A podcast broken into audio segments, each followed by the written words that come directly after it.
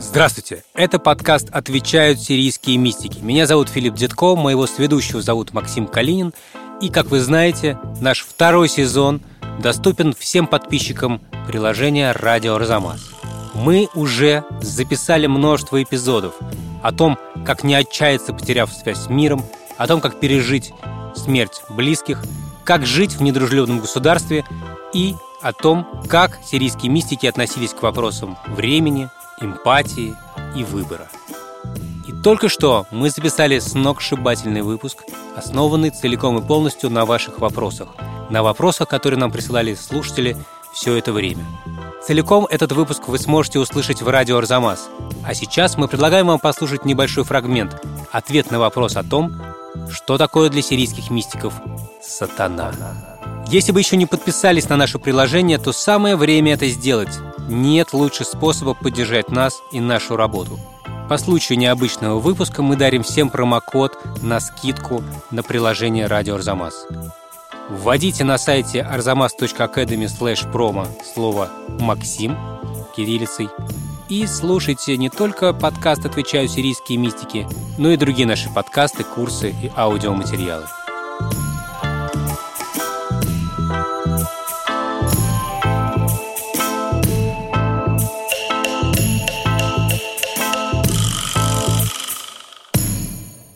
Вопрос номер три. И, наверное, надо попросить Хотя почему? Ну, на всякий случай лучше отвести от... э, Детей от ваших Да. голубых экранов. Вот, спасибо. Вопрос звучит так. На самом деле, наверное, люди писали не так, но можно я это письмо прочитаю вот с такой интонацией, хотя наверняка автор ее не имел в виду, но кажется, она здесь будет уместна. Прошу вас, если есть возможность, затронуть тему сатаны. Говорили сирийские мистики на эту тему сатаны? Говорили и немало. Я бы в первую очередь вспомнил их представление о происхождении сатаны. Ну, Как, кстати, сатана на арамейском языке? Так и будет. Сатана, ну или в позднейшем традиции приношения сатана. Так же, как и по-древнееврейски. Но по-древнееврейски сатан означает противник. И вот, например, ангел, который перегородил путь в ламовой ослице, вот в той, в той истории, он тоже описан как сатан. В смысле, что ангел стал ей в качестве противника, на пути перегородил ей дорогу. А, понятно. То есть слово употребляется в разных смыслах, что, впрочем, не отменяет вполне конкретного представления о сатане в арамеоязычном христианстве и в других христианских традициях. Про сатану говорят разные традиции, как о падшем ангеле, но для сирийцев этот ангел пал, потому что отказался поклониться человеку. В книге «Пещера сокровищ» в одном из самых важных сирийских апокрифов говорится о том, что человек был сотворен славным. Адам излучал кристалловидное сияние, о котором потом говорит Иосиф Хазаия, что его видеть человека достигает естественного состояния Адама. Но князь всех воздушных сил отказался поклониться ему, когда Бог это сказал, что это мой образ, Он и назывался... сказал, что он сделан из э, праха, а я сделан из огня, я ему не поклонюсь. Князь всех воздушных сил. Воздушный, ну да, это представление о том, что, что ангелы управляют стихиями. ВВС. Военно-воздушные силы. Иосиф Хаза еще более резко эту мысль преподносит. Он говорит, что когда князь воздушных сил увидел Адама, он был для него как бы ничто. То есть Иосиф Хазай сильнее, чем пещера сокровищ, показывает изначальную слабость человека, но именно он соединял в себе два мира, духовный и материальный, был образом Бога, ему должны были служить творения, и те, кто отказались это сделать, они стали сатаной и демонами. То есть князь ВВС всех воздушных сил из-за своей гордыни отказался поклониться человеку, который был э, кристаллически сверкающий, и за это был низвержен в ад. может быть кристаллически сверкающий, а может быть и... То есть что я хочу сказать, что Иосиф Хазай подчеркивает, что человек был не столь великолепен, как ангел. Понятно. Но понятно. именно он, да, именно он в том, в чем он считался слабым, он был образом Бога. Вот эта идея мне представляется очень важной.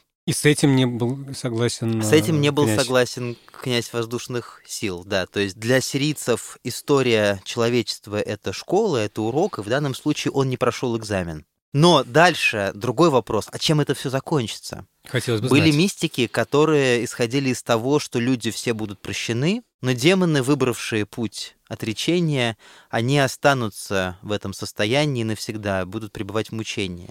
Но Исаак Сирин говорил вещи, которых многих шокировали. Он говорит, что Бог не меняется, он как э, ты в источник будешь там горстку песка бросишь или в море бросишь, ничего не будет с этим морем. И его любовь одинакова ко всем, в том числе к ангелам и к демонам. И что настанет время, когда демоны пройдут свою школу до конца, и в конце концов их воля повернется к добру. Ух, меня, помню, поразило ваш, э, ваши слова слова Исаака Сирина, если я правильно помню, о том, что жалеть надо всех, в том числе демонов. Это в другом месте он тоже говорит, что сердце милующее, да, оно болезнует о всякой твари, о всяком творении, в том числе о демонах. Вы знаете, здесь совершенно неуместно мне приходит на память песня, она меня давно вертится в голове. Знаете, бывают такие песни, которые вертятся все время в голове, хотя их никто не звал. Этого исполнителя зовут э, Алексей Сергеевич Глызин. Он обладатель премии «Шансон года», не помню какого года, честно говоря. Э, у него есть песня ты не ангел, но для меня, для меня. Нет, ты не ангел, но для меня, а, извините, но для меня. Что дальше я не помню. Что-то знакомое. А я вот вспомнил другие слова э, Гребенщикова, да, нашего очень мистичного так. как раз рок-исполнителя. Он говорит, Бог не ангел, он просто такой, как он есть. И это очень точные да, слова, отражающие ветхозаветный взгляд на Бога. Он э, такой, как он есть, он может быть гневающимся, может быть любящим, он может отменить свое решение, как в книге Ионы, и в этом-то и проявляется его всемогущество, что он может ответить на человеческое покаяние, например. Но для Исаака Сирина для него Бог постоянен, он не меняется. Меняется его откровение, но не его суть. И с этой идеей он связывал постоянство любви ко всем. А ангелы для сирийской традиции как раз тоже переменчивы. И падение ангела князя ВВС, который стал сатаной, тому пример. Потому что Бог всех создает переменчивыми, чтобы они могли получить опыт. Вы знаете, я сижу маленький, мне лет шесть, сосны, темно, и мне дико страшно. В этот момент появляется мысль, что дьявол может быть женщиной. Знаете почему? почему Из-за же? песни Орландина. Помните? Мерзостный крик. Шерстью покрылся лоб девичий, Красен стал глаз, а голос птичий. И волчий миг меня чудовище схватило И сладострастно испустило.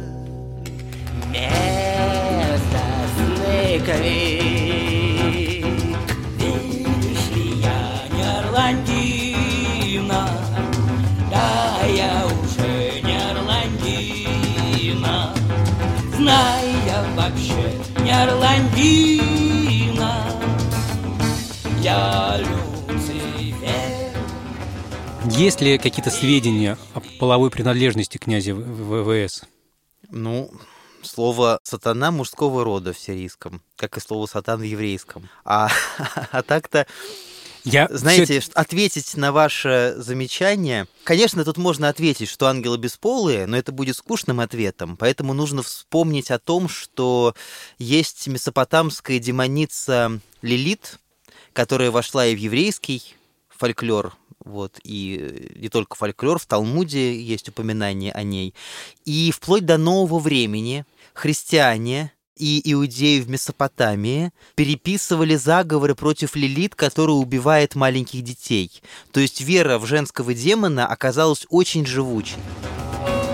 Видишь теперь моих ты лапах слышишь ужасный серый запах огня. Так завопил он и вонзил свой зуб в мой бедный лоб свой древний медный зуб.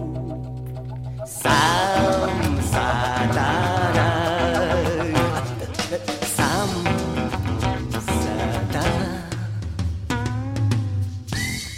Итак, целиком выпуск вы сможете услышать в приложении «Радио Арзамас».